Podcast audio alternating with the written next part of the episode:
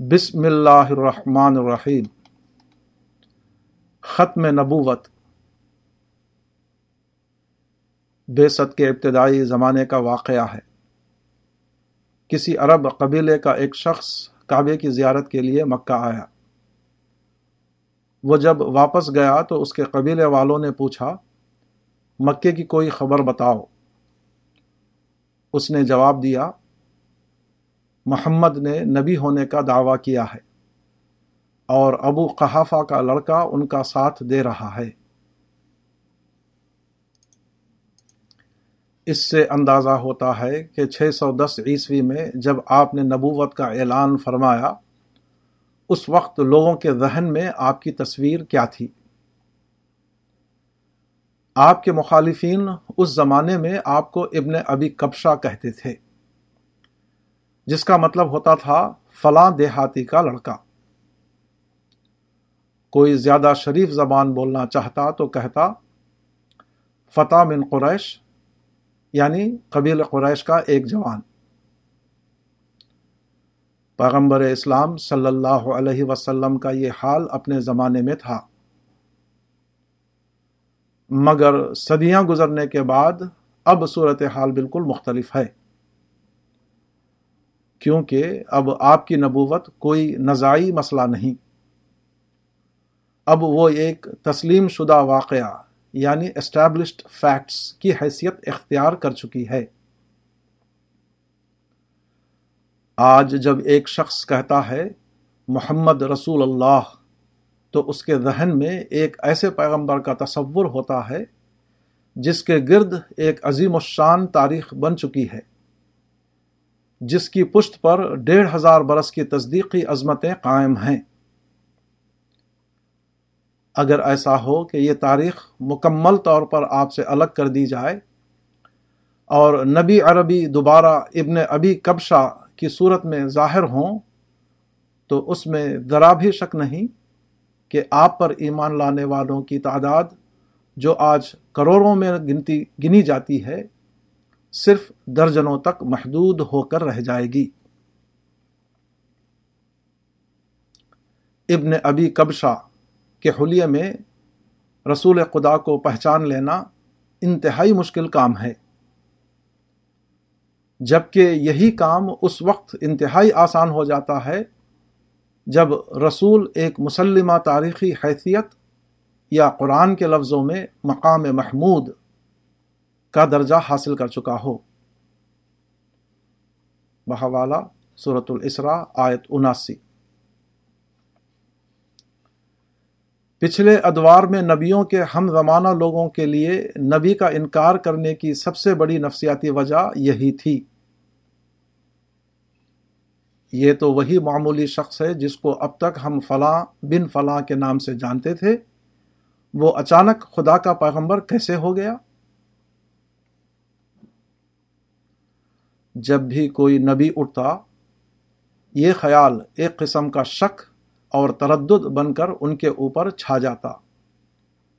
اور نبی کی پیغمبرانہ حیثیت کو پہچاننے کے معاملے کو اس کے معاصرین کے لیے مشکل بنا دیتا۔ یہ صورتحال خاتم النبیین کے ظہور سے پہلے انسانیت کو مسلسل ایک کڑی آزمائش میں مبتلا کیے ہوئے تھی۔ ہر بار ان کے اندر سے ایک نیا شخص خدا کے رسول کی حیثیت سے اٹھتا۔ مخاطب قوم کی اکثریت مذکورہ نفسیاتی رکاوٹ کی وجہ سے اپنے ہم اثر نبی کے بارے میں شک اور تردد میں پڑھ کر انکار کر دیتی اور بلاخر سنت اللہ کے مطابق ہلاک کر دی جاتی۔ اب اللہ تعالیٰ نے فیصلہ کیا کہ وہ ایک ایسا نبی بھیجے جو ساری دنیا کے لیے رحمت کا دروازہ کھول دے۔ اس کی ذات پچھلے پیغمبروں کی طرح لوگوں کو اس آزمائش میں نہ ڈالے کہ معلوم نہیں یہ واقعی پیغمبر ہے یا شخصی حوصلہ مندی نے اس کو اس قسم کے دعوے پر آمادہ کر دیا ہے۔ اس کی نبوت ہر دور کے لوگوں کے لیے ایک مسلمہ واقع کی حیثیت رکھتی ہو۔ لوگ نفسیاتی پیچیدگی میں مبتلا ہوئے بغیر اس کی محمودیت کی وجہ سے اس کو پہچان لیں اور اس پر ایمان لا کر خدا کی رحمتوں میں حصے دار بنے متعدد روایتوں سے معلوم ہوتا ہے کہ نبی صلی اللہ علیہ وسلم نے فرمایا کہ میری امت کے افراد تمام دوسرے انبیاء کی امتوں سے زیادہ ہوں گے۔ اس کا تعلق بھی اسی مسئلے سے ہے۔ آپ کے بعد چونکہ کوئی نبی آنے والا نہیں، اس لیے آپ کی امت میں آپ کے بعد دوبارہ کفر و اسلام کا مسئلہ کھڑا ہونے والا نہیں ہے۔ آپ کی امت بدستور بڑھتی رہے گی، یہاں تک کہ قیامت آ جائے گی۔ اس معاملے کو بنی اسرائیل کی مثال سے سمجھا جا سکتا ہے۔ حضرت مسیح کے زمانے میں جو یہود تھے، وہ سب خدا کی شرعیت پر ایمان رکھتے تھے۔ وہ حضرت موسا کے امتی تھے۔ مگر ابن مریم کی صورت میں جب ان کے اندر ایک نیا نبی اٹھا، تو اس کو ماننا یہود کے لیے ممکن نہ ہو سکا۔ حضرت موسا کو وہ اب بھی مانتے تھے، مگر اپنے ہم اثر نبی کا انکار کر رہے تھے۔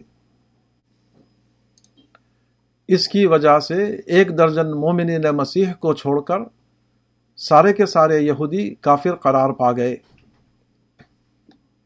حضرت مسیح کے چھ سو برس بعد جب نبی عربی کی بیست ہوئی، تو مسلمانوں کی اس نئی جماعت یعنی عیسائیوں کی تعداد بہت بڑھ چکی تھی۔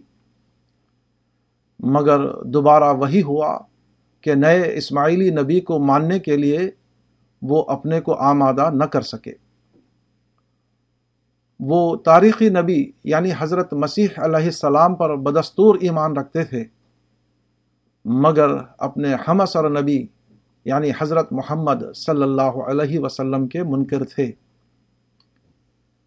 اس کی وجہ سے دوبارہ ایسا ہوا کہ نبوت محمدی پر ایمان لانے والے چند عیسائیوں کو چھوڑ کر پوری عیسائی قوم کو کافر قرار دے دیا گیا۔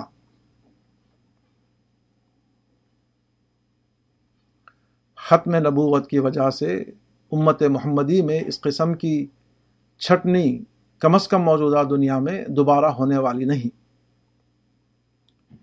اس لیے آپ کے امتیوں کی تعداد بھی دوسرے انبیاء کے پیرووں سے زیادہ رہے گی۔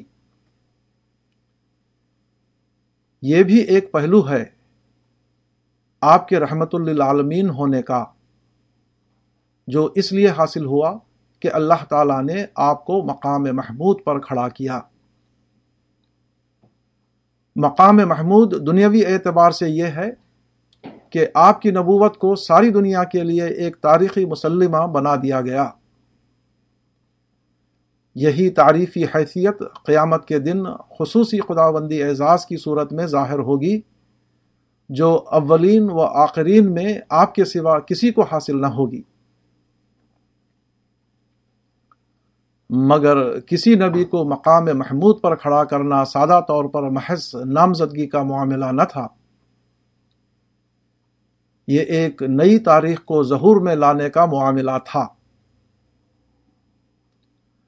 اس کے لیے ایک طرف ایسی معیاری شخصیت درکار تھی جیسی کوئی دوسری شخصیت بنی آدم میں پیدا نہ ہوئی ہو۔ دوسری طرف ایسی قربانی اور حوالگی درکار تھی جیسی قربانی و حوالگی کا ثبوت کسی دوسرے انسان نے نہ دیا ہو۔ یہی وہ نازک لمحہ تھا۔ جبکہ خدا نے اپنے ایک بندے کو پکار کر کہا، یا ایوہ المدثر قم فانذر ولی رب کا فصبر اور کمل میں لپیٹی ہوئی اس عظیم روح نے لبیک کہہ کر اپنے آپ کو ہماتن خدائی منصوبے کے حوالے کر دیا۔ اس کے بعد طویل عمل کے نتیجے میں بالآخر وہ نبوت ظہور میں آئی جو سارے عالم کے لیے رحمت بن گئی۔ جس نے انسانی تاریخ میں بار بار نئے نبیوں کی آمد کے آزمائشی دور کو ختم کیا اور ایک مسلمہ نبوت کے دور کا آغاز کر کے لوگوں کے لیے خدا کی رحمتوں میں فوج در فوج داخل ہونے کا دروازہ کھول دیا۔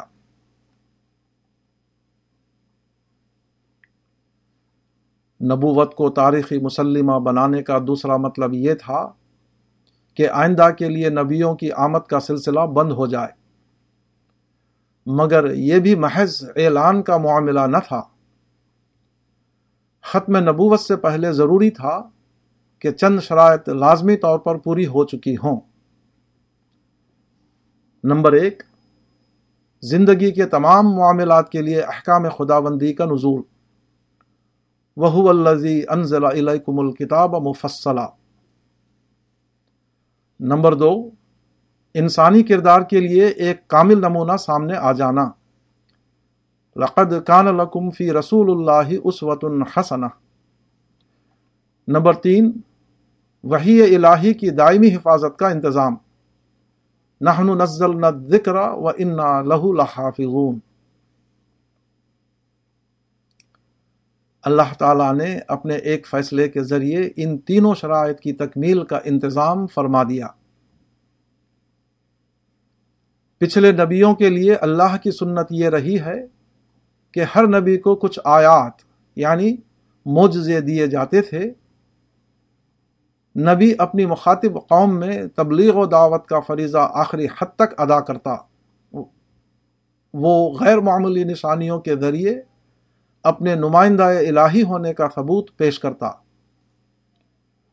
اس کے باوجود جب لوگ ایمان نہ لاتے تو نبی کا کام ختم ہو جاتا۔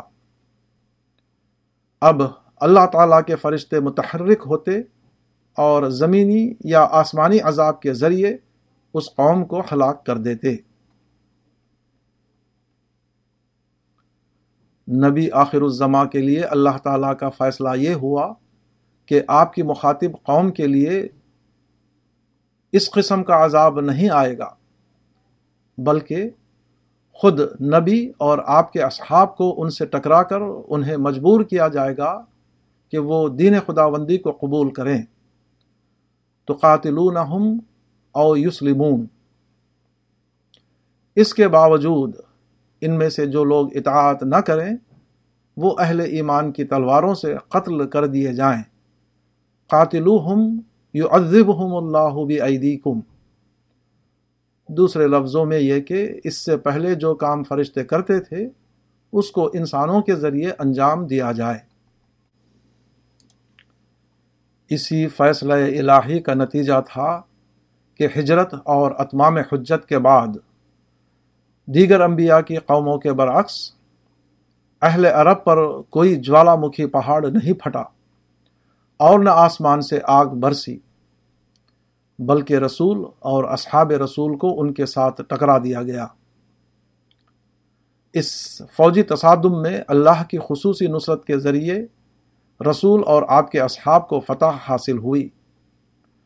خدا کا دین ایک باقاعدہ اسٹیٹ کی شکل میں جزیرہ نمائے عرب پر قائم ہو گیا۔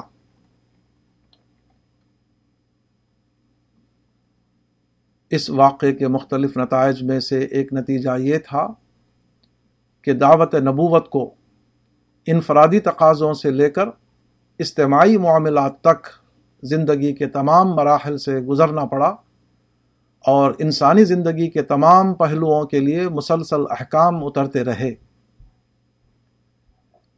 اگر یہ واقعات پیش نہ آتے تو اسلامی شرعیت میں ہر قسم کے احکام نہیں اتر سکتے تھے۔ کیونکہ اللہ کی یہ سنت ہے کہ وہ حالات کے لحاظ سے اپنے احکام بھیجتا ہے۔ ایسا نہیں ہوتا کہ کتابی مجموعی کی شکل میں بیک وقت سارے احکام لکھ کر نبی کو دے دیے جائیں۔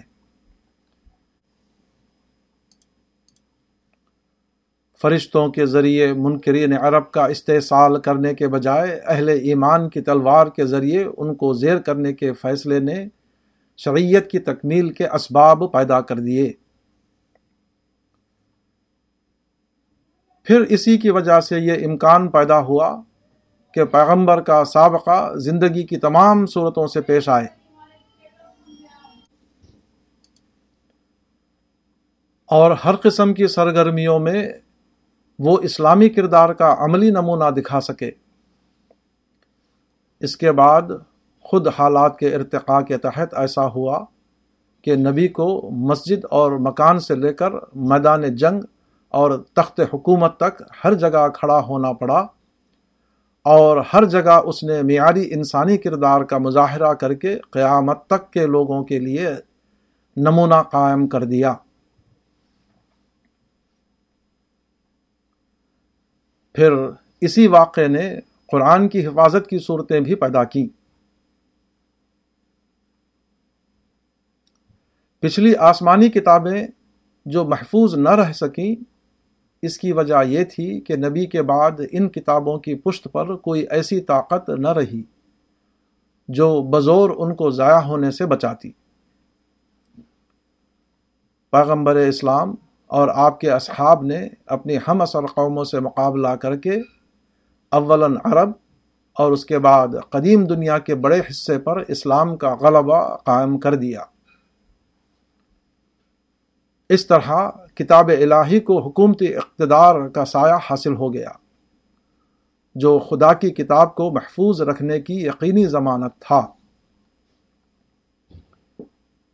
یہ انتظام اتنا طاقتور تھا کہ ایک ہزار برس تک اس میں کوئی فرق نہ آ سکا۔ اسلامی اقتدار کے زیر سایہ قرآن ایک نسل سے دوسری نسل تک پہنچتا رہا۔ یہاں تک کہ صنعتی انقلاب ہوا اور پریس کا دور آ گیا، جس کے بعد قرآن کے ضائع ہونے کا کوئی سوال نہیں۔ یہ سب جو ہوا، اس طرح ٹھنڈے ٹھنڈے نہیں ہو گیا، جیسے آج ہم اس کو سیرت و تاریخ کی کتابوں میں پڑھ لیتے ہیں۔ اس کے لیے نبی اور آپ کے ساتھیوں کو ناقابل برداشت طوفان سے گزرنا پڑا۔ کفار کے مطالبے اور نبی کی خواہش کے باوجود ان کو فوق الفطری معجزے نہیں دیے گئے۔ نتیجہ یہ ہوا کہ انہیں اپنے اخلاق و کردار کو معجزاتی واقعات کا بدل بننا پڑا۔ ان کے مقدبین کے لیے کوئی عرضی و سماوی عذاب نہیں آیا۔ اس طرح انہیں وہ کام کرنا پڑا جس کے لیے پہلے بھونچال آتے تھے۔ اور آتش فشاں پھٹتے تھے۔ ختم نبوت کے فیصلے کے باوجود کتاب الہی کو یک بارگی ان کے حوالے نہیں کیا گیا۔ اس لیے ان کے واسطے ضروری ہو گیا کہ وہ زندگی کے وسیع سمندروں میں کودیں اور ہر قسم کی چٹانوں سے ٹکرائیں تاکہ تمام معاملات زندگی کے بارے میں ان پر احکام الہی کا نزول ہو سکے، وغیرہ وغیرہ۔ اس پورے عمل کے دوران نبی صلی اللہ علیہ وسلم اور آپ کے اصحاب امتحان کے اس انتہائی کڑے معیار پر تھے، جس کو قرآن میں زلزال شدید، بحوالہ صورت احزاب، آیت گیارہ کہا گیا ہے۔ نبی صلی اللہ علیہ وسلم کو سخت ترین حکم تھا کہ ظالموں کی طرف ادنا جھکاؤ بھی مت دکھاؤ۔ بہوالا صورت اسرا آیت پچہتر۔ ورنہ تم کو دگنی سزا دی جائے گی۔ حالات خواہ کتنے ہی شدید ہوں، آپ کے ساتھیوں کے لیے کسی بھی حال میں تخلف یعنی پیٹ دکھانا۔ بہوالا صورت توبہ آیت ایک سو انیس کی اجازت نہ تھی۔ آپ کی ازواج اگر دو وقت کی روٹی کا بھی مطالبہ کریں، تو ان کے لیے یہ صاف جواب تھا کہ پیغمبر کی صحبت اور دنیا میں سے کسی ایک چیز کا انتخاب کر لو۔ بہوالا صورت احزاب، آیت اٹھاویس۔ حقیقت یہ ہے کہ نبوت محمدی کا برو کار لانا انسانی تاریخ کا مشکل ترین منصوبہ تھا۔ اور یہ سب کچھ اتنی قیامت خیز سطح پر ہوا کہ خود رسول کی زبان سے نکلا کہ اس راہ میں مجھ کو اتنا ستایا گیا جتنا کسی دوسرے نبی کو نہیں ستایا گیا۔ آپ کی رفیق حیات نے شہادت دی کہ لوگوں نے آپ کو رون ڈالا تھا۔ حتمہ الناس۔ خاتم النبیین اور آپ کے ساتھیوں نے دنیا کا آرام تو درکنار، زندگی کی ناگزیر ضرورتوں سے بھی اپنے کو محروم کر لیا۔ اس کے بعد ہی یہ ممکن ہو سکا کہ تاریخ میں اس نبوت کا دور شروع ہوا، جس کو رحمت اللہ عالمین کہا گیا ہے۔ نبی عربی صلی اللہ علیہ وسلم کا آپ کے بعد آنے والی نسلوں پر یہی وہ احسان عظیم ہے، جس کی وجہ سے دائمی طور پر آپ پر سلاد و سلام بھیجنے کا حکم دیا گیا ہے۔ تاریخ کے اس مشکل ترین مشن میں چونکہ آپ کے اہل خاندان نے آپ کے ساتھ مکمل تعاون کیا اور آپ کے اصحاب اس صبر آزما جد و جہد میں پوری طرح صادق القول اور صابر العمل ثابت ہوئے۔ اس لیے رسول اللہ صلی اللہ علیہ وسلم کے ساتھ آپ کے آل اور آپ کے اصحاب کے لیے بھی رحمت اور سلام بھیجنے کا حکم دیا گیا ہے۔ جب کوئی شخص کسی کے اوپر احسان کرے تو انسانی فطرت کا تقاضا ہے کہ اس پر شکر کا اظہار کیا جائے۔ درود و سلام، اسی قسم کے ایک عظیم ترین احسان کا دعا کی شکل میں اعتراف ہے۔ حدیث میں ہے البخیل من ذکر تو عندہ فلم یوسلی علیہ۔ نسائی ترمدی اللہم صلی علی سیدنا محمد وعلی آلہ و صحبہ وسلم۔